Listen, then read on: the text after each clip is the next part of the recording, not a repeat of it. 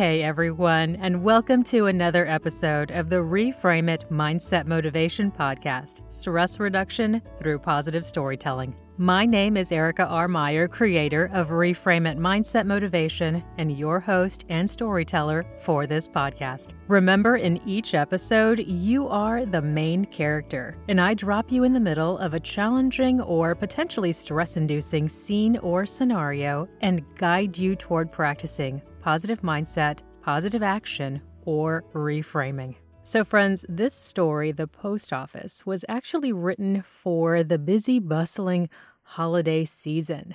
It feels like that was forever ago, doesn't it?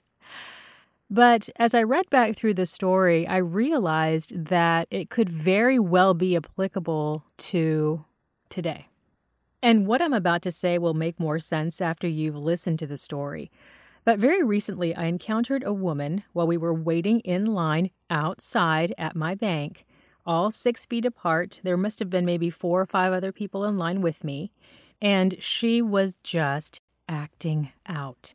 We were all standing with masks, six feet apart in our little designated spots, and you couldn't come within 12 feet of her without her just erupting and saying, Stand back, six feet, get away, it's the law. And she would just gesture to the people in front of her and behind her with her arms just flailing, like, Get away from me.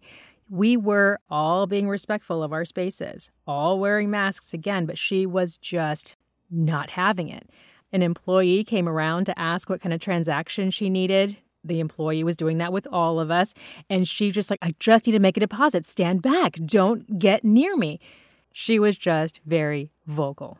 Now, in the moment, I'll be honest, I was very irritated with her. A lot of that being because the person in front of her and the person in back of her, they were both senior citizens, and she was being very aggressive with them as well, which didn't sit well with me. But everyone kept their double distance away from her. We all got our transactions done. We all went on with our lives. But let me tell you, the tension that she put out I mean, it hung in the air. It hung in the air. It made me very concerned for humanity as a whole. That sounds dramatic, but that energy just hung there like a dark cloud. But it also reminded me of this story, the post office. So without further ado, let's step in to that story. I'm ready now. I'm ready. These words spoken by a frazzled 30 something man, cause you to look up from your phone. You were hoping to possibly avoid it, but you find yourself at the post office during a bustling midday hour plagued with unusual COVID 19 procedures and policies. You were not intending to send out packages anytime soon, but because you had a recent string of luck securing hard to find supplies at your local grocer, you opted to help some extended family and ship some of those desirable items their way. They repeatedly finding their local shelves low or empty of stock.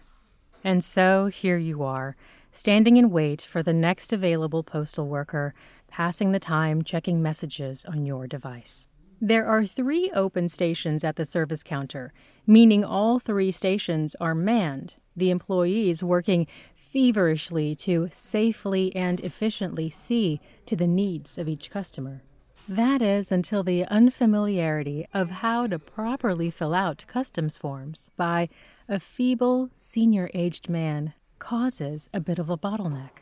The postal worker is doing her best to explain how to fill out each line, but between his difficulty hearing and somewhat slow comprehension, it becomes evident that he needs more time than the typical patron.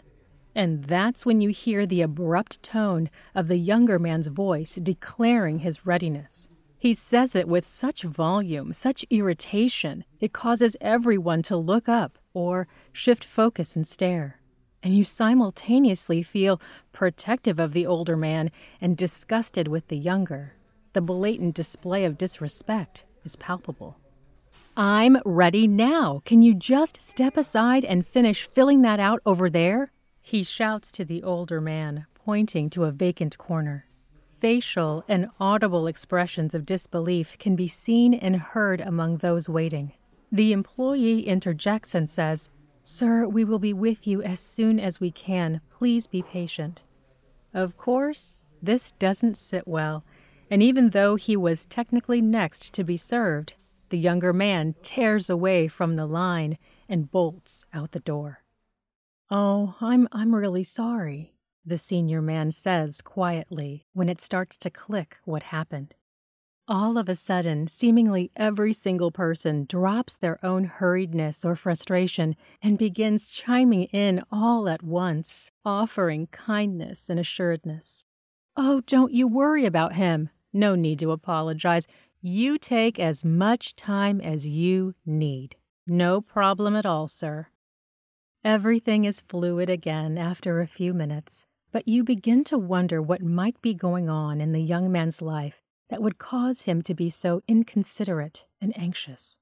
Has the pandemic been especially hard on him? Did he just lose his job or business? Lose a family member? Maybe he's an exhausted frontline worker.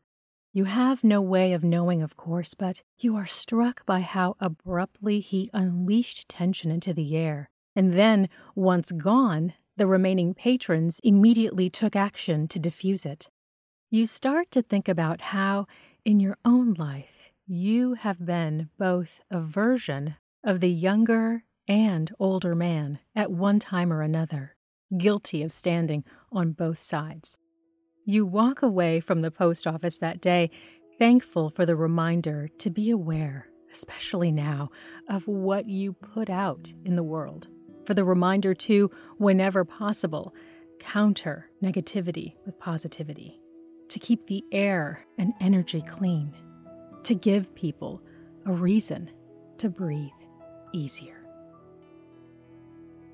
And with that, it's time to leave today's story and to step into the next segment, a deeper dive into the message of this episode, where I present you a few questions for reflection, an opportunity to consider how you might actively apply the story's message to your day to day life. But before we get to the reflection questions, I have a different question for you. Did you know the key to managing your stress is mastering your reactions to situations out of your control? In the Reframe It online course, 30 Days to Effective Stress Reduction, we dive into that idea. The course is an experience designed to help you better implement the Reframe It principles into your everyday life and to help you master your reactions to common scenarios that cause stress, anger, or frustration. The course teaches you how simple shifts in mindset can immediately reduce everyday stress and how the consistent practice of reframing can have a positive ripple effect on those around you. The course is simple, it's effective, and it's the first step to a healthier mindset and happier life. And if you use promo code podcast, it knocks 20 bucks off the total. You won't even believe what the final total is after you apply that coupon code, coupon code podcast. Go to reframeitmindsetmotivation.com to get you all those course details. Now, on to the reflection questions. I really only have one giant, huge overall question for you. But before I ask you that, I want to read to you one paragraph from the book Burnout. Now, if you're interested in diving deep into the science of how stress affects the physical body, I would highly recommend you pick it up. I'm going to link it in the show notes, but here's a paragraph from Burnout. Sharing space with anyone else means sharing energy, literally. Connection moves us at the level of our atoms. Each particle we are made of influences and is influenced by the particle next to it in an unending chain that exists on the smallest and largest scales you can imagine, and every scale in between. Swing a pendulum near another pendulum that's the same size, and they will gradually entrain often swinging in the same direction at the same time. We're made of energy, The nature of energy is to be shared, to spread, to connect one thing to another. Sharing space with other people means that our energy influences theirs, and theirs influences ours. It's physics, and psychology, and unavoidable, and amazing. Again, that was a paragraph from Burnout by Emily and Amelia Nagoski.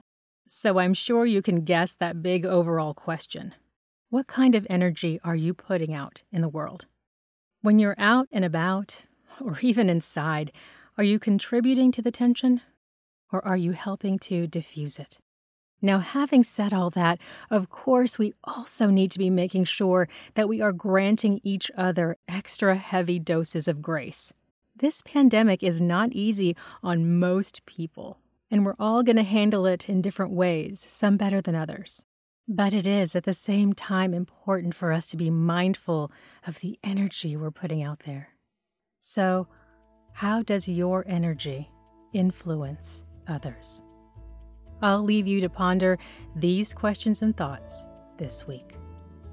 And friends, that fully concludes this week's episode. For more tools for everyday stress reduction, be sure to check out reframeitmindsetmotivation.com. And if you're enjoying the podcast, make sure to subscribe, leave a review, and tell a friend. I also always welcome your feedback at info at ericarmeyer.com or on social media at Erica R. Meyer. Thanks for listening and happy reframing.